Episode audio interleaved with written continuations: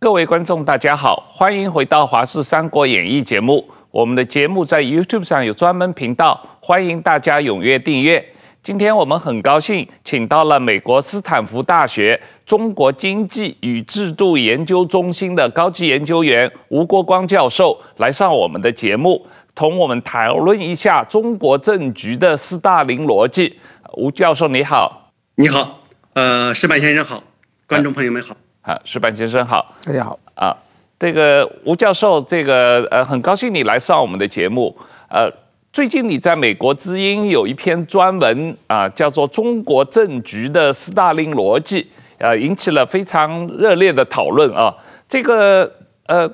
实际上过去十年，习近平上任以后，他就已经不断在清洗政敌了。可是二十大之后，我们外界一般认为他已经组织了一个习家军，他用的都是亲信，可是他还在不断的清洗政敌啊。这些人是他的亲信，不是敌人，可是他也在清洗他们，像秦刚、像李尚福啊。所以你说习近平的所作所为是符合斯大林的逻辑的，呃，也就是说，呃。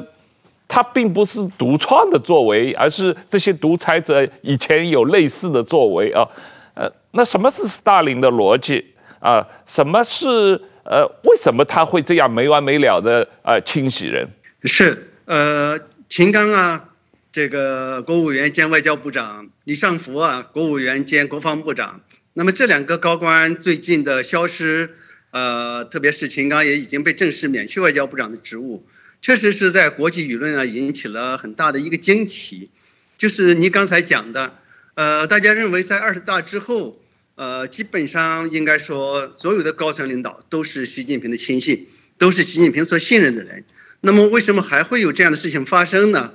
呃，其实呢，就是我在那文章中写到，那么一九三四年年底开始，呃，基本高潮是在一九三六年、三七年。那么斯大林呢，在掌权这个十几年之后，大体上是十一年吧。那这个这个和这个习近平这个时间节点是非常一样的了。对。那么呃，也是在呃，他自从上台，特别是在列宁去世以后，他就不断的在清洗政敌，啊、呃，包括这个苏维埃革命的这个这个布尔什维克革命的这个呃最高的领袖之一托洛斯基啊、呃，也被他清洗掉了。那么但是呢，到了一九三五三五年、三六年、三七年呢，那么斯大林呢，不仅是再次开展了大规模的清洗，而且呢，在这个清洗当中过程当中呢，比如说他用来清洗其他政敌的这样一些亲信的人员，这个当时的苏联的内务人民委员会的主席，实际上就相当于这个国安部部长了。那么从这个这个呃呃连续三任。呃，这个呃，亚过亚过什么的？我现在的记性不好啊。这个到这个到这个叶若夫，最后到贝利亚，那一任呢，也就是一年多两年的时间。嗯，这个所以呢，我想这个可能呢是有一个规律。这个规律呢，就是说一个最高的专制者，那么他在呃上位以后，要集中权力，要呃形成他最高专制者的这么一个权威。那么开始呢，当然是面临很多这个过去遗留下来的元老，包括这个过去的权臣，那么也包括他的一些潜在的政敌，他的挑战者。那么这个过程呢，呃，当他完成以后，当然他就成了一个这个最高的专制者了。那么形形成他最高专制者这个至高无上权力的一个非常可靠的标志，就是他能够形成呃他自己所挑选的人，这样组成一个。这个高层的领导班子，那么但是呢，问题在于就是说，呃，最高政治权呃专制者呢，他不会因此停止这个清洗。那么就是你刚才讲的，亲信不是政敌，当没有政敌以后呢，亲信会不断的变成新的政敌。那么这个呢，实际上呢，呃，我想呢，秦刚和李尚福这个甚至火箭军的高层，那么被清洗呢，我觉得为什么符合这个逻辑呢？就是因为大家用其他的逻辑来理解很难，一个就是中国官方所宣布的这样一个反腐败的逻辑，啊，是吧？这个实际上呢，反腐败是习近平上台以来不断清洗政敌的最有力量的这么一个武器。那么现在当然已经说进行了反腐败十一年了，那么是不是新的官员就没那么腐败了？或者说本来那么习近平的反腐败就是非常的高度选择性的？中共的官员大面积的腐败，为什么清洗这个不清洗那一个呢？啊，主要不是腐败不腐标不腐败为标准，而是这个和习近平的政治关系为标准。所以呢，既然现在都是他的亲信了，为什么还要清洗呢？这个而且传出了这个像秦刚啊，这个腐败啊，这生活有点腐化嘛。啊，这个好像也不是那么啊，这个呃非常严重的这个腐败标准。按照共产党现在这样一个公布的动不动这个贪污这个啊几十亿这样一个这个相比啊，不不是一个大案。而是这个反腐的逻辑呢，我想是一个表面的逻辑。再一个逻辑就是这个内部权力斗争了。这个实际上呢，这个二十大结束的时候呢。很多人就认为说，是不是现在啊完全都是习近平的顺手班子了？那么今后呢，这个中共内部的派系斗争是不是已经就消失了？实际上，在去年的十一月呢，我就写了一篇文章呢，讲这个新的这个派系的这个动态呢正在形成。那今年稍微早一些，我也写了一篇文章，啊，讲了比如说李强和呃这个蔡奇之间啊，这形成一种啊派系竞争的态势。这个，然后呢，这个逻辑呢，我想呢，呃呃，是不是能够放到秦刚和李尚福这头上来呢？我想呢，这两个人还不到和呃习近平来争夺权力的这么一个呃 程度。所以呢，呃，我想底下这个说权力斗争谁赢了，呃，谁输了，他们俩为什么就输了？啊、呃，这当然就是习近平的亲信之间这样一个斗争呢，呃，不能解释这个清晰。再一个当然就是说，因为这两个人呢都呃关系到外交路线，啊，秦刚作为驻美大使啊回任外交部长，那么李尚福作为这个呃外国防部长，主要是负责军队的对外关系。那么特别是现现在这个俄乌战争这个一个这个关头呢，呃李我们知道李尚福多次访问俄国，那么在对俄外呃关系当中呢也扮演一个非常重要的角色。那么他也因为这个呃。被美国这样一个列入，呃，这个叫什么？制裁名单。呃呃，制裁的名单，所以呢，这个也带来了中美外交上一些不便。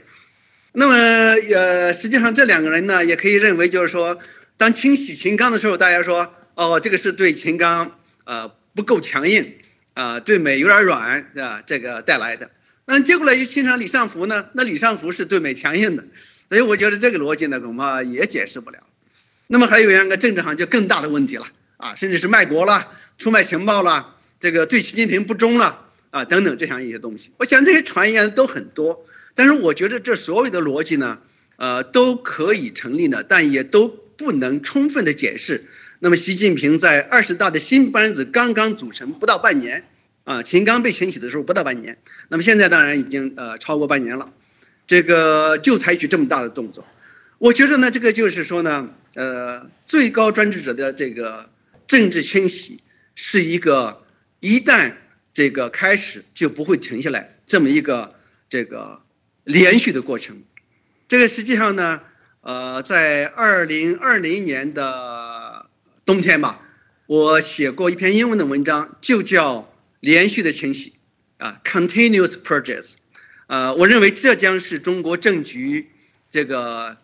今后呢，一个持续的这样一个动力机制，啊，回到毛时代这个那种持续的清洗这么一个东西。那么为什么会这个样子呢？我觉得就是有两个了。那么一个就是啊，刚才讲到上台上台之初，为了巩固权力、清洗政敌。那么上台啊一段时间之后，权力已经高度巩固。那么这个时候呢，为什么还要清洗呢？这个我想呢，根本的原因呢。就在于，就是说，最高专制者只有保持这种政治清洗，那么才能维持他的最高权力，才能呢维持他的最高权威。我想呢，这个呢就是啊，这个实际上所谓斯大林逻辑呢，就是说，通过清洗来保持整个共产党组织内部整个体系对他的畏惧，对他的这样一个高度的忠诚。那么实际上呢，你可以没有任何。挑战他的问题，但是呢，他要要不时拿出一两个人来杀鸡儆猴，让大家知道，就是说我不是从此就对你们不动手了，啊，你们要小心一点。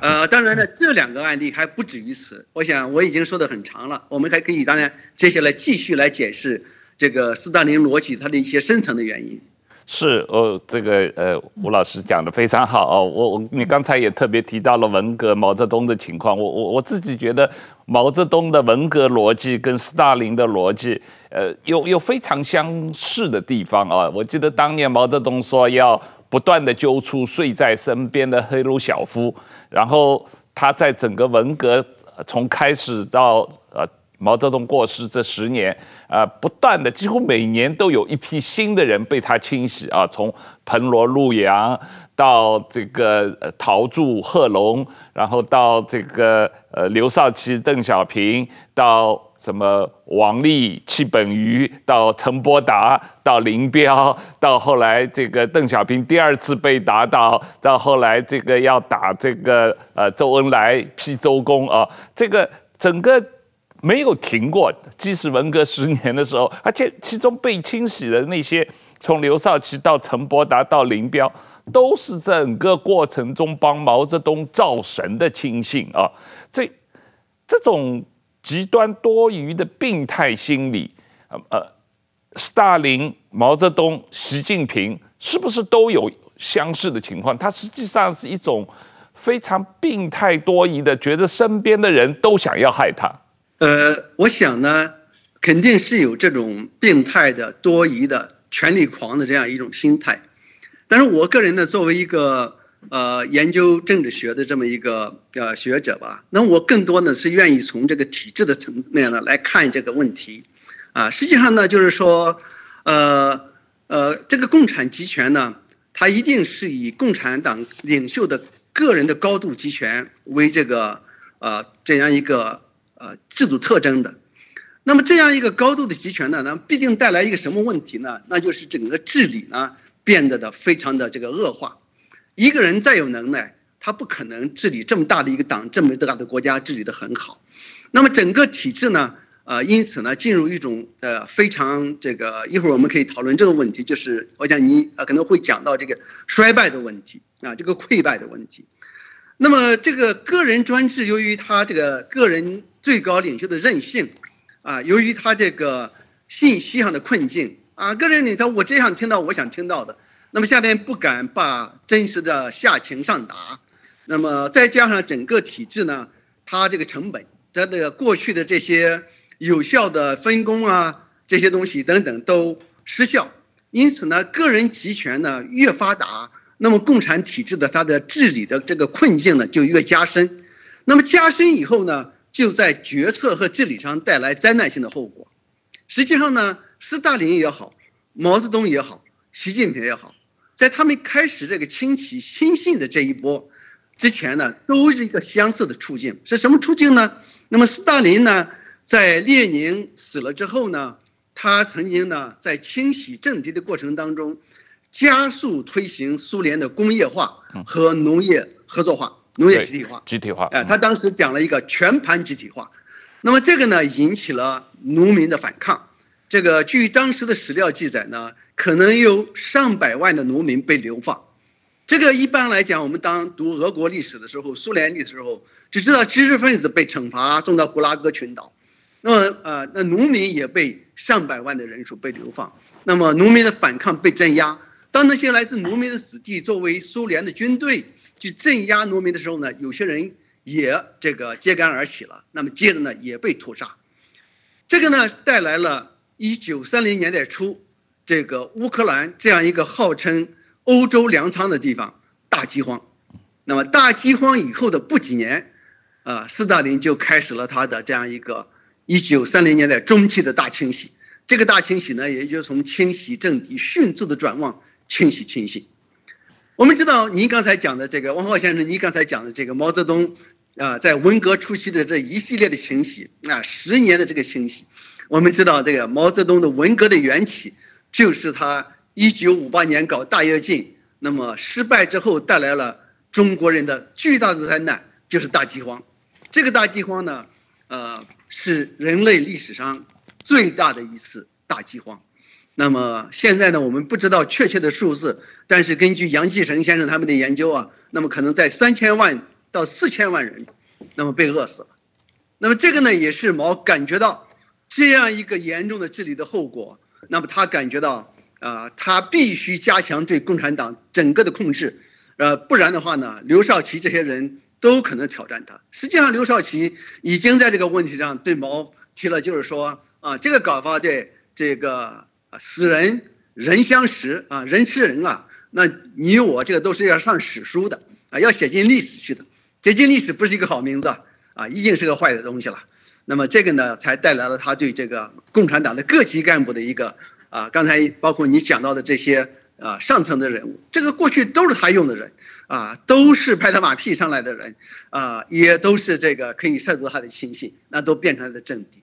那么习近平这个情况呢，我们看得很清楚。这几年我们大家都经历了，那么这个动态清零给中国人带来巨大的灾难啊，然后忽然放开这样一个呃疫情的海啸带来的巨大的灾难，那么他的经济政策啊，打击民营企业啊，这个打击房地产啊，这个等等各种各样的这样一个对外经济关联啊，被他搞这样一个啊乱七八糟，那么这个经济后果呢，已经非常明显的体现出来了，那么在。啊，今年年初啊，就是中国的所谓两会开过之后，那么他试图采取一些措施，包括这个新内阁的李强也试图采取一些措施拉抬经济，但是迄今为止效果并不明显。我想，那么这个呢，也是中国的在过去几十年经济高速发展的背景下，出现了这样一个经济上的这样一个衰败，这样一个呃一一个一个一个一个一个。啊，大大的减缓速度，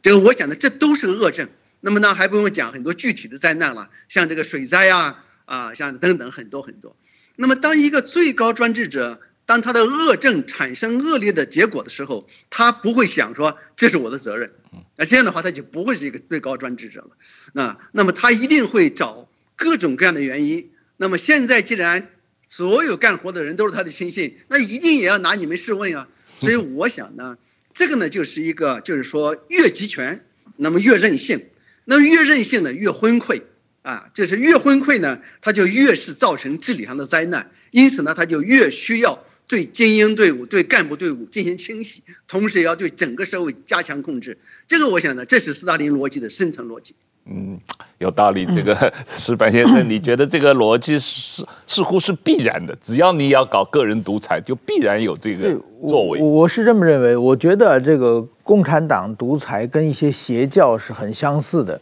就是说啊，他是要成立这个教祖的这种怎么说呢？他的神秘性、他的权威性的话，他有几个阶段。一个呢是就是说乘胜追击，做事情。无限扩大的时时代，这个时候呢，因为它在不停的扩大嘛，就是包括共中国共产党，比如像像这个中国的共产革命期间，因为它不停的在扩大地盘，不停的胜利接着胜利，所以说呢，它的权威性自然而然就有。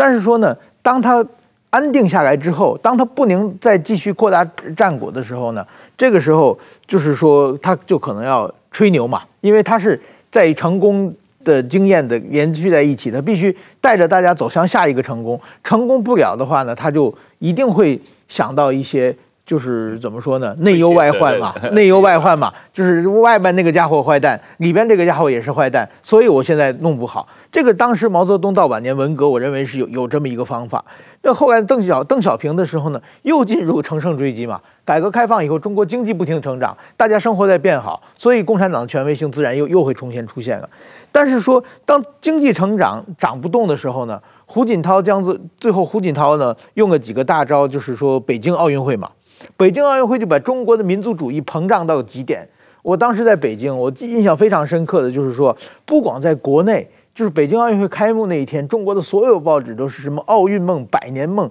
中国从那个晚清的那那种贫穷，终于走到了世界，然后全世界的这个呃，包括美国总统，全世界的这个领导人都到了北京奥运会会场，好像跟中国朝贡一样。这个我当时后来北京奥运会之后，我去香港，我到香港去，就是连香港的那个尖沙咀都是挥舞着五星红旗的人。那个我想当然有动员来的这个要素，但是说大家确实是把整个爱国心提到最上啊。在这种情况之下，习近平接盘，那我没得可做了，已经到这么高了。所以习近平上台以后呢，他提出个什么中华民族的伟大复兴啊，中国梦的实现啊，说的口号很很响，但是说呢，这牛皮总会吹破的嘛，他完成不了嘛。结果习近平上台以后，他经济政策是是从失败走向失败嘛，整个的所有东西都不顺心顺手的时候，他一开始说什么说党内有敌人嘛。这个大家不听话嘛，所以把党内敌人全清除，都剩自己人的话，照样搞不好嘛。照样搞不好的话，他先是外患，外患是美国嘛，但是他对美国他又无无从下手，又打不过他。那一定是下面有一群家伙是跟美国沟通在一起，所以说我的政策才实行不好，所以只能拿拿金刚李方李尚福。我想也许是贪污啊，但是我想这两个最后都有一个沟通外敌的这么一个嫌疑啊，对党不忠诚啊，就是他需要把自己吹牛吹破的话，这个找个理由就在内部内部找理由。我有很多邪教，其实到最后他也是给大家吹牛。吹的撑不住以后，最后变成什么？呃，内部的抗争啊，或者是什么集体自杀啊，都这这种悲剧，其实我觉得都是很像的。所以我觉得共产党确实跟这个邪教差不多。这也许呃，就是跟吴教授说的这个斯大林逻辑，也许有点相似，也不一定。吴老师，这个你刚才提到了共产党政治的深层逻辑啊，它有必然性。呃，不过我在想。清洗哪个亲信，哪个亲信被清洗，在什么时候被清洗，它有某种偶然性吧？我我在习近平身边，我在毛泽东身边，我在斯大林身边的人，他们实际上每天并不知道哪天自己要倒霉了吧？我想，因为呃，定于一尊嘛，圣心独运嘛，所以一定是呃偶然性，是日常的运作，越不被你摸到规律。呃，当然就是他的权威就是越高深。刚才石板先生讲这个邪教，对，这共产党是我我可能我如果不同意的话，就说共产党可能比邪教还要邪呀。对，他这个，因为他的这个呃，除了因为邪教基本上就是靠他的一套意识形态吧，也说不上意识形态，就是你刚才讲的吹牛吹牛皮的这个东西啊啊，你像蛊惑人的东西。那共产党呢，就除了这套东西，还有其他的。啊，就是还有比如说这个暴力的机器，一般的邪教呢，虽然对内部可以惩罚，但是可能达不到这个东西。但是这确实呢，他们共同有分享。呃，共产党一定和人类历史上各种各样的专制的、集权的这样一个呃这个邪恶的这些东西呢，都是相似的。但是呢，我觉得他可能把他们所有这些东西呢，都集合到一起。所以在这个点上呢，就是说。呃，可能也和石板先生讲的很相近啊。其实这共产党这个官员呢，他应该是对他的这个组织的是有一种，既有一种盲目的崇拜啊，一种盲目的自豪呢，也有一种非常这个呃巨大的恐惧。我想这个应该是和邪教组织成员差不多的。这个其实不断的清洗呢，我感觉呢，就养成了这些共产党的这个的官员呀，他们一种就是说呃。呃，依附啊，高度的依附，这个这个高度的顺从，这个这样一种心态，那么同时也养成一种非常残忍的心态。实际上，你看这个共产党内他对这个领袖的评价，你如果是讲华国锋，他会讲呀，他没本事嘛，哎，他被邓小平干掉了啊。你看胡耀邦、赵紫阳，就是说，呃，没有人觉得说胡耀邦、赵紫阳执政期间。中国做的比较好，对老百姓比较好，所以我们要学习他这样一个执政风格。大家都从呃从江泽民到胡锦涛，到这个习近平，都是从他们那里接受教训，啊，这个要抓权啊，要清洗，要掌握军队，啊啊，要搞这么一套东西。呃，我觉得呢，就是呃，确实是这个共产党刚才讲这个，他这个斯大林这个逻辑呢。我想可能这个要讲到汪浩先生刚才讲深层逻辑，深层逻辑呢，可能还有一层，就是共产党呢，它和比如说封建王朝不同，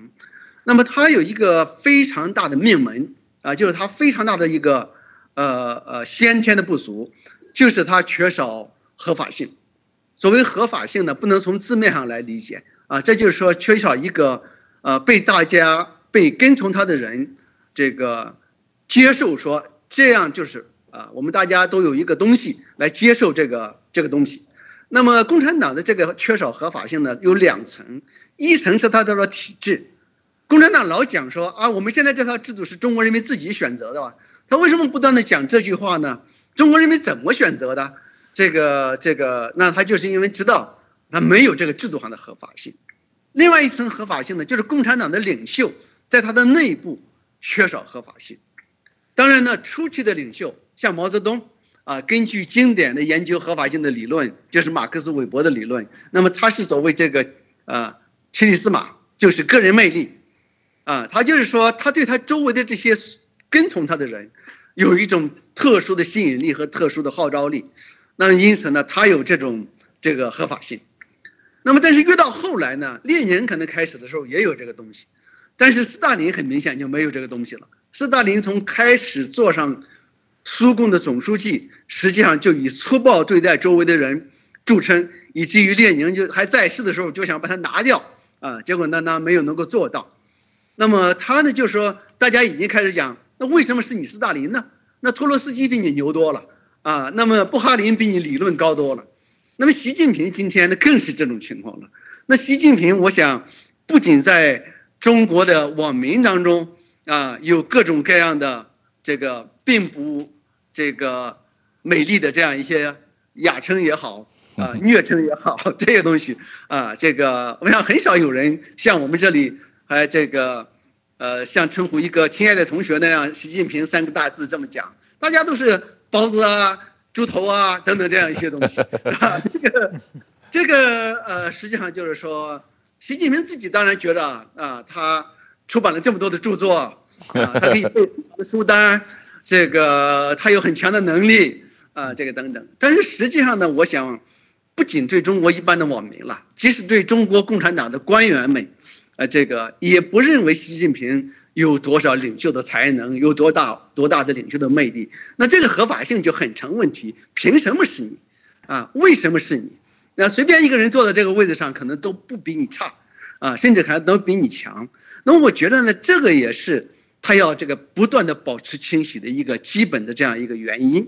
啊，那么只有让你感觉到这个恐惧，啊，你啊不要，你看不起我，那我要让你。在哪怕你在内心怎么想，我没办法控制你的话，那你在表面上一定像一个孙子，一个像奴才一样的啊！你看这个蔡奇，对这个中共中央第五把手啊，和习近平按照毛泽东的这个经典理论，应该是呃这个一个一个这个班长和班员的关系嘛。但是你看这个那个蔡奇，我们从这个中共中央中央呃，我们从中央中央电视台这个。镜头可以看到，你看他站在习近平面前那个样子啊，完全就是李莲英站在慈禧太后面前那个样子嘛。对，所以这个我想呢，如果习近平没有这样不断的保持清醒的话呢，很可能这些人呢，啊，就不再是这样一种态度。当他不是这样一种态度的时候，如果习近平很有本领，他很自信啊，他不必要就是说你们每一个人啊都要对我这样一样。当他没有这个本领的时候，他一定要你表面上保持这样一个毕恭毕敬。那在这点上，我想也是回到石板先生讲的，这可能邪教也是这么一套吧。确实是啊，这个呃，但是这个吴老师，呃，习近平这样的不断清洗，就会导致你说的体制的崩溃嘛？啊，体制的溃败，因为他身边的人就。人人自危，没法真正的工作，因为互相要不断的猜忌啊，不断的呃互相揭发，不断的呃争宠来生存下去。那这个对中国的政治决策造成一个什么样的后果？就是你说的体制的溃败，因为十四亿人只有一颗大脑在思考，所有的人都不能够独立思考，所有的人都。看着老板的眼色来行事，而且不断的担心老板哪一天呃不爱他了，不断的担心我旁边的哪一个人要把我出卖了，呃这这种这种体制的崩溃是这种呃斯大林逻辑的必然结果吧？呃呃，我还是不是呃，汪浩先生刚才可能口误啊，嗯、我还是讲溃败，而不是讲崩溃啊。啊，溃败。啊、崩溃呢，一般来我们讲一下就垮掉了整个政权。是是是。啊，那溃败呢，就是说他在烂，啊，他呢这个就是说呃，在从内部来讲不断在烂下去，呃，我想呃，毛泽东当年有一句名言了，对，我们在一天天好起来，敌人在一天天烂下去。是。实际上呢，这个习近平的共产党实际上在一天天的烂下去。这个，那我想呢，就是，当然了，呃，这个也是一种体制现象。其实这个体制溃败啊，这个我想稍微多说几句，因为在我们这个比较政治学的研究里面呢，有一个英中英文词呢，就叫 political decay。嗯，基本上呢，我们这个溃败呢，就是直接把那个东西这样找了一个找了一个词翻译过来，也不一定准确，翻译的也不一定准确啊。那我们就那么理解。实际上呢，这个什么到底什么叫做溃败呢？我想呢，就是说，就是这个制度不能行使它的本来应该行使的功能了，是吧？这个就像人的健康一样，就是说一个人他可能没有生病，但他的这个呃呃他的这个呃生理的功能很多他都不能够达不到了，那么这显然是一个非常不好的一个现象，啊，非常这个呃严重的一个现象。那么我讲这个制度呢，不能行使它的功能，还不是我们给它设一个标准啊？比如说民主制度下啊，你不能让老百姓参与，啊还不是这里的，就是说你共产党制度自己所设立的这些标准，你能不能达到？那么刚才我们讲到了，就是这个经济发展，自从毛死之后，那么过去的这么四十多年，这个共产党给自己设立的一个最基本的目标，就是要把中国的经济搞好。要用这个来换取他对这个老百姓对他的这样一个接受啊，这个所谓的有人把它叫做绩效的合法性，但实际上我认为在政治上不存在绩效的合法性，因为合法性这个东西是讲就是说你为什么拿到权力，绩效的合法性是我拿到权力以后如何表现，那你已经拿到权力了，这个不叫合法性了，这个就是说实际上呃这个就是另外一个概念了啊，这个不去讲这个东西说，那你现在习近平这个做法，我们看到。中国的经济已经就是进入这么一个东西，就是说你现在想拉抬，你都拉抬不起来，这就是一种制度的溃败。你自己为你自己这个制度确定了一个功能，你根本就做不到。这个和汪浩先生刚才讲的很对，就这些底下这些官员们，现在呃，过去的话，我想呢，啊招商啊，大家都很积极，这里边腐败当然非常的多，但是呢。啊、呃，你只要招商搞好了，你经济发展的速度上去了，那你再和上面有关系，啊，你升官升得很快。你即使没升官，因为你招商得到了，然后你家庭也有很多的腐败，这个很多的利益。那现在呢，这些东西他们也不敢了，不敢了以后呢，他们有一个正常的经济体，用别的方式，比如说民营经济，你让它发展啊。那习近平又担心民营经济的发展会挑战共产党在中国的统治，那外资你让他进来呀？外资进来，我要给他设党支部，对，我要让共啊，现在要让外资的员工学习习近平思想，那么这个当然外资当然也就呃，这个是哪怕能赚钱，那么现在呢，呃，我想呢，呃，这个恐怕吸引力已经比以前减少了很多，这经济发展的了。再一个就是这个刚才讲到这个秦刚和李尚福都有外交的功能，这个实际上呢。呃，我觉得呢，就是中共实际上外交，相对于它的内政来讲，一直是做的相对比较成功的。当然，在毛的时代呢，曾经有过内外交困的那么一段时间，就是在这个和苏联闹翻以后，那么一直到啊尼克松访华以前，这个时候呢，呃，毛也是教一些这个亚非拉的小朋友。那么一度在文化大革命高峰期间，中国就剩了一个朋友，这个朋友是阿尔巴尼亚。对，对，不知道台湾的观众是不是知道这个国家的存在啊？是。这个国家呃位于地中海的东岸，一个非常小的国家。这个他被认为是呃毛泽东认为他在这个文革期间他是中国的中共的唯一的一个朋友。对。对，我在呃西方的大学教。中国外交的时候，经常拿这个问题去挑战我的学生。我说：“中国在文革呃那个时候只有一个朋友是谁呀？” 标准答案来自学生的标准答案是北韩。我说不对的，北韩那时候和中国关系不好，不好。北韩和苏联关系好吗？对。和苏联关系好，呃，所以呃这一阶段是不好，但是基本上来讲，因为中国有这么大的一个大国的这样一个它的一些各种各样的便利，所以呢，你看以至于一九八九年天安门镇压之后，当西方主要工业国家全部制裁中国的时候，除了日本，对不起，石板先生，对，呃，日本那个时候表现实在是不好，对，这个，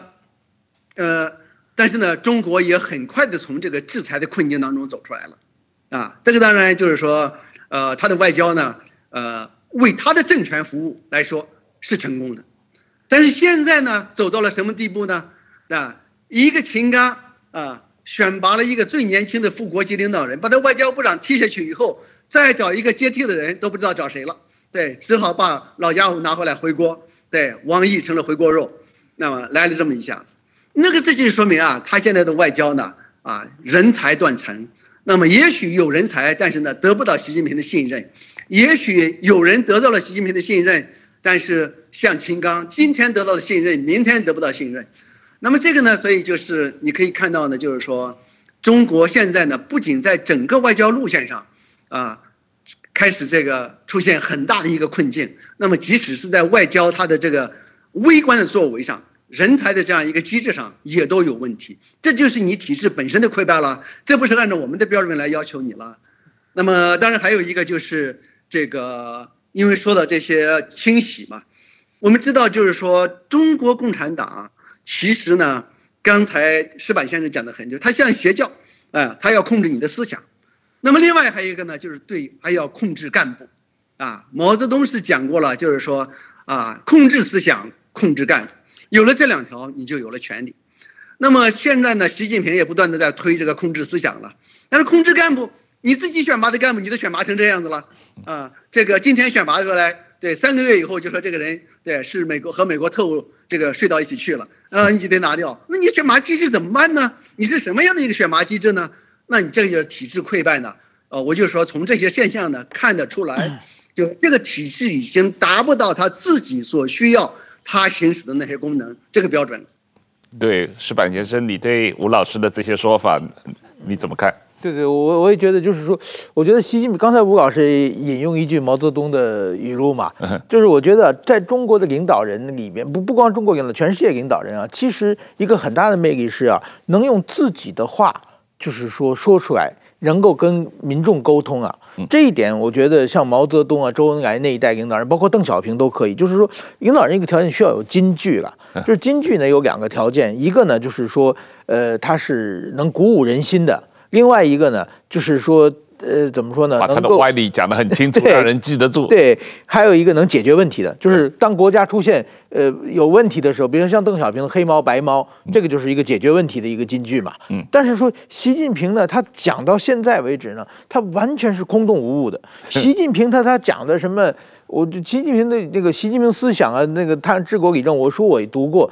留下印象的就有一个什么“金山银山不如绿水青山就是金山银山”这句话也没人反对嘛，这这也不是解决问题的方法嘛，就是根本没有内容，而且这个不定是从哪里剽窃来的这句话嘛，也应该也不是他的思想。所以像毛泽东思想，我记得那个一九七六年唐山地震的时候，有一个被压在下边的一个老妇人，他就。记住毛泽东那那句下定决心不怕牺牲，排除万难去争取胜利，就靠这个支撑二十几天，然 后呢 被救出来了。这等于这金句是有用的嘛？所以，但是习近平的这个都没有，所以习近平是一个造神的一个失败者，所以他是没有办法，他自己作为领袖的魅力实在太差了。所以说呢，他现在只能的不停的呢增。就是说，增加自己对大家自己的畏惧嘛，只只能用这种方法来来来形成。另外一个，我觉得还有一个，他可能确实是没活明白，就是他确实认为中国搞不好是因为你们这些人没按照我说的去做，呃，执行能力不够。没想到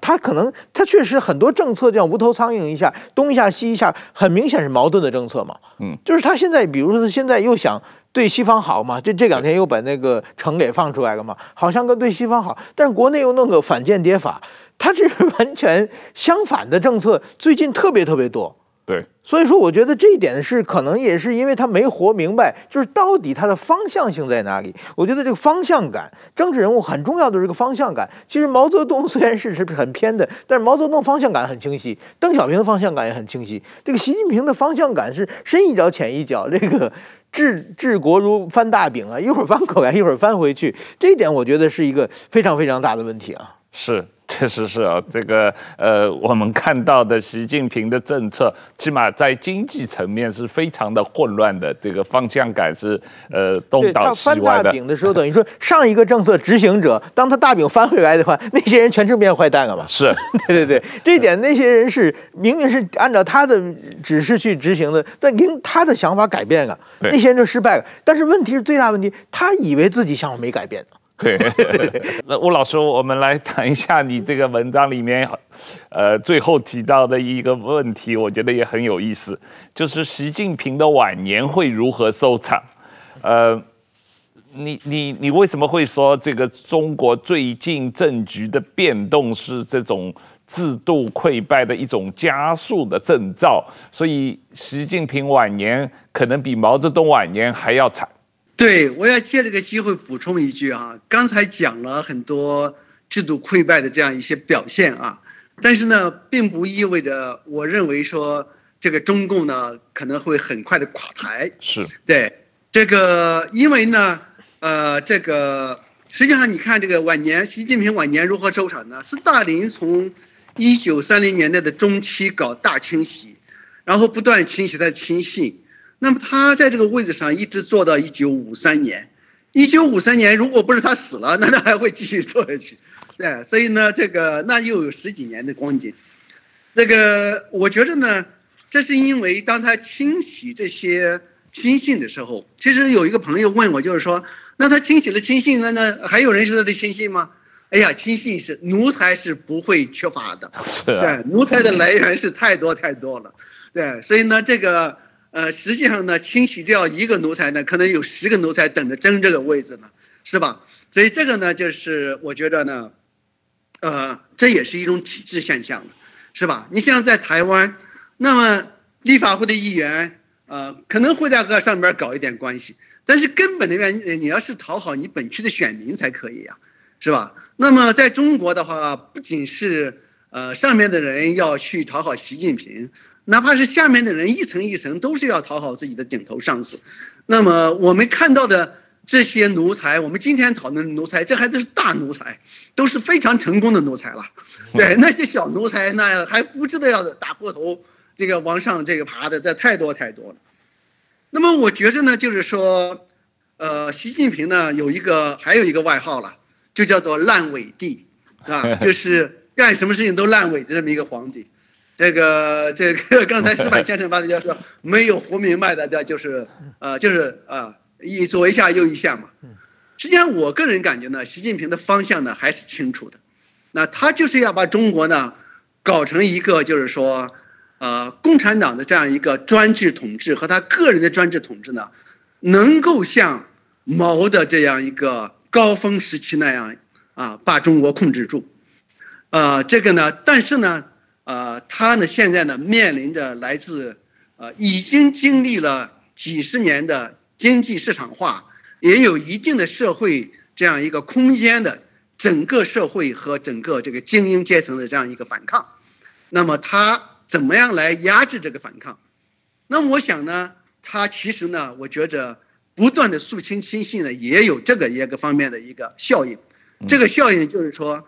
虽然整个。党的这样一个精英队伍，因为在过去的几十年当中，可以通过权力与市场的勾兑，不断的获得个人的好处，那么习呢，抓这个借口来打他们，那么现在呢，啊、呃，这些呢，这个他不可能就是说，他虽然上台以来已经根据中国官方公布的资料啊，到二零二二年的四月。有四百七十八万中共党员受到惩罚，这个呃，有一千多万人人次，啊啊，有四百七十八万被清洗，有一千一百多人次受到惩罚，但是即使这么大的一个数字，中国共产党现在将近有一亿人啊，是，对，对。那么这么大的一个一个一个组织，那很难把每一层每一层的人，就是说全都是习近平家的人给他换上来，这是不可能的了。所以这个精英内部对共对习近平现在的这个治国的这一套呢，显然有非常明确的这样一个抵触，他们不敢反抗，他们是奴才，他们一边幻想着就是说别的奴才被搞掉，他上去；另外一边呢，当他没有上去的时候，想说这个搞法怎么能行啊？啊，他们我想也是这么想。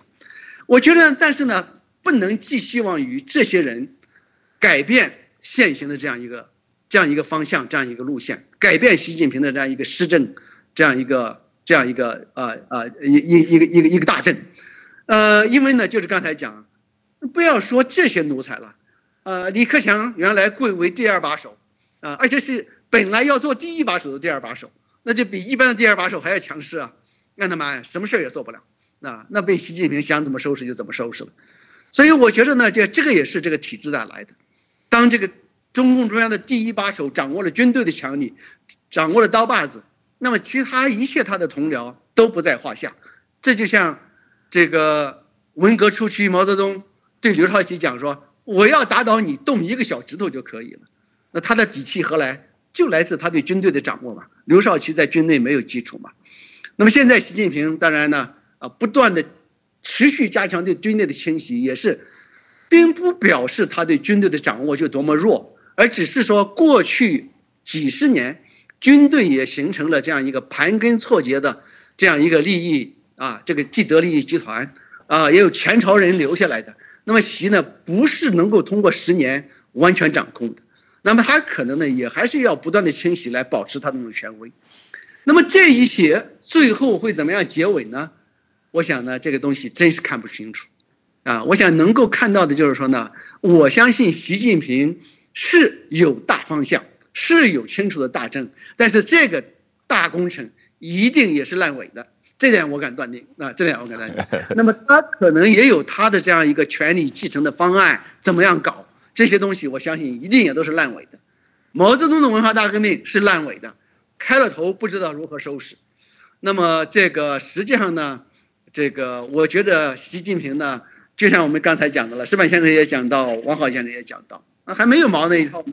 对，所以我觉得，呃，习近平如何收场呢？就是一个天下事已不了了之啊，烂尾的收场。我觉得可能就是这么一个收场吧。不过最后，这个吴老师想问一下，那个中国的政治是黑箱作业嘛，黑幕重重。那有时候我们看到的一些外界观察的话，很多信息，呃，有时候是故意放出来的，有时候是。呃，完全的造谣！那我们从外界这种在信息比较呃不透彻、透明的情况底下，我们怎么对中国政局做出一个比较正确的判断？怎么样能够理解这个呃中国的斯大林逻辑？怎么样理解中国政治的呃溃败？怎么样理解习近平实际上他的？政局稳不稳？呃，这样的一种观察，我我或者是我们怎么怎么研究中国政治吧？呃，这个问题非常有挑战性啊。实际上，十一我想也没有办法啊，啊、也不敢说能够正确判断的中国政局。其实咱们三个人当中，我倒觉得可能石板先生更有资格来说这个，因为他本身报道中国，他不断的在这个我在甄别，就是说在鉴别中国。啊，得到的信息哪些是呃更有价值的？哪些更能正确反映中国政局？你要不要请矢板先生先讲？然后我如果有想法，我再补充一点。呀，现在这个确实是很很难讲啊。就是说，比比如说最近我跟很多人探讨，就是说现在有一个消息是中国有个核潜艇沉沉沉船嘛。这个我跟很多人，有人说是真的，有人说是假的，到现在。真的还是完全分成两派嘛？就是现在中国政治当完全不透明的情况的时候，研究中国的时候，我们过去研究中国的手法已经不管用了。过去我们是在内部拿到信息，但是现在太难了，就是说，而且出来的信息并不见得是真的嘛。所以在这种情况之下，有人说日本的研究中国的手法已经回到文革的时期了，就是大家就是从那个人民日报的字里行间去看政治动向。但是现在人民日报好像它的权威性、影响力已经跟文革是完全不一样了嘛。所以说，在文人民日报也看不出蛛丝马迹了。所以就现在确实是大家正在摸索新的研究中国的方法。是，呃，我觉得确实中共现在加紧了信息控制，对我们确实是一个很大的挑战。我们在海外现在要进中国的那些，比如说呃平时出版的期刊杂志的这样一个网，现在都很难进得去。但是实际上呢，呃呃，从学术界的角度来讲吧，在文革期间呢，比如说在美国也产生了很好的对中国的这样一个研究。呃，比如说一个著名的社会学家，就是我在斯坦福今天的一个同事，呃，他的这个中文名字叫魏昂德，呃，安安安初沃德，呃，那么他呢写了，他通过这个在香港采访那些，呃，偷渡到香港的各种各样的这些基层的人啊，工厂里的人，特别是，那他就写了一本关于中国的这个呃呃呃呃工业工业。工业这个社会学的这么一本著作，那这本著作呢，一直到今天被认为是研究毛时代政治的一个经典著作。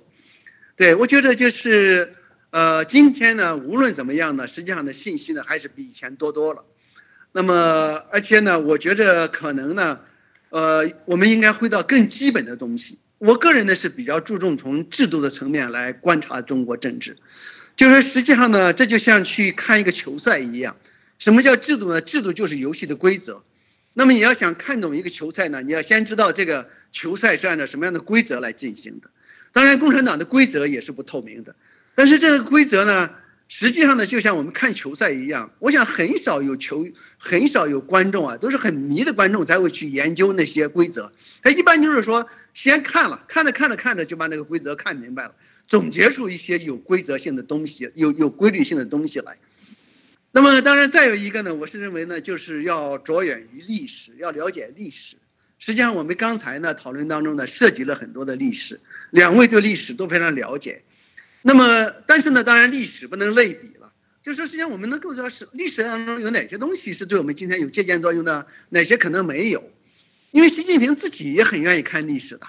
对。那我们不知道他看了历史是看了什么，学了什么。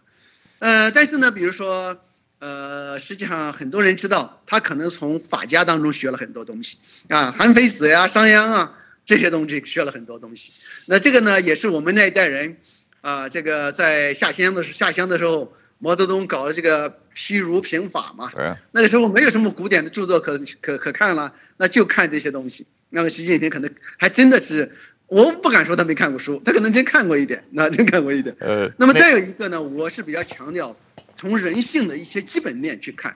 不要被共产党的宣传所蛊惑。呃，共产党那些人不仅也是人，那些共产党的伟大人物也好，什么样的领袖也好，而且他们的人性呢，可能是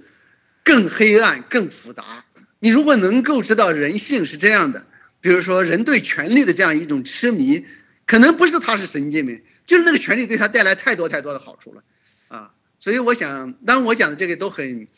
普通很抽象很一般了，这个汪浩先生出了一个大课题，这是我们全球做中国的人需要回答的一个课题。是是，我们现在全球做中国研究的人也都在这个。很辛苦啊，因为这个呃，过去几十年中国的所谓改革开放跟外界接触的透明度提高了很多，可是这几年这个习近平搞什么反间谍法啊，搞各种信息的呃防火墙，使得我们整个对中国的研究一下子呃就好像又回到了当初所谓克林姆林宫。听墙诗的这种 听床诗的这种这种程度的话，这个对我们对中国政局的了解确实变得很困难。不过，我想这个呃，吴老师你刚才讲的这几几个基本面，对从制度性的、从人性的、从这个呃呃历史的各种角度来说，呃，我们大方向应该还是能够把握的。只不过可能还需要在很多具体的。习近平的作为，怎么样把它放在这个框架里面串起来，呃，让大家能够更深刻的不光理解，而且要做某种程度的预测，这个可能还需要啊、全世界的政治学家们的努力了。今天非常感谢吴老师的这个呃精彩的这个呃呃。讨论啊，还呃论述。那我们以后有机会能够请吴老师常常来上我们的节目啊，谢谢吴老师。谢谢王浩先生，谢谢石板先生，谢谢各位观众，哎，谢谢各位观众。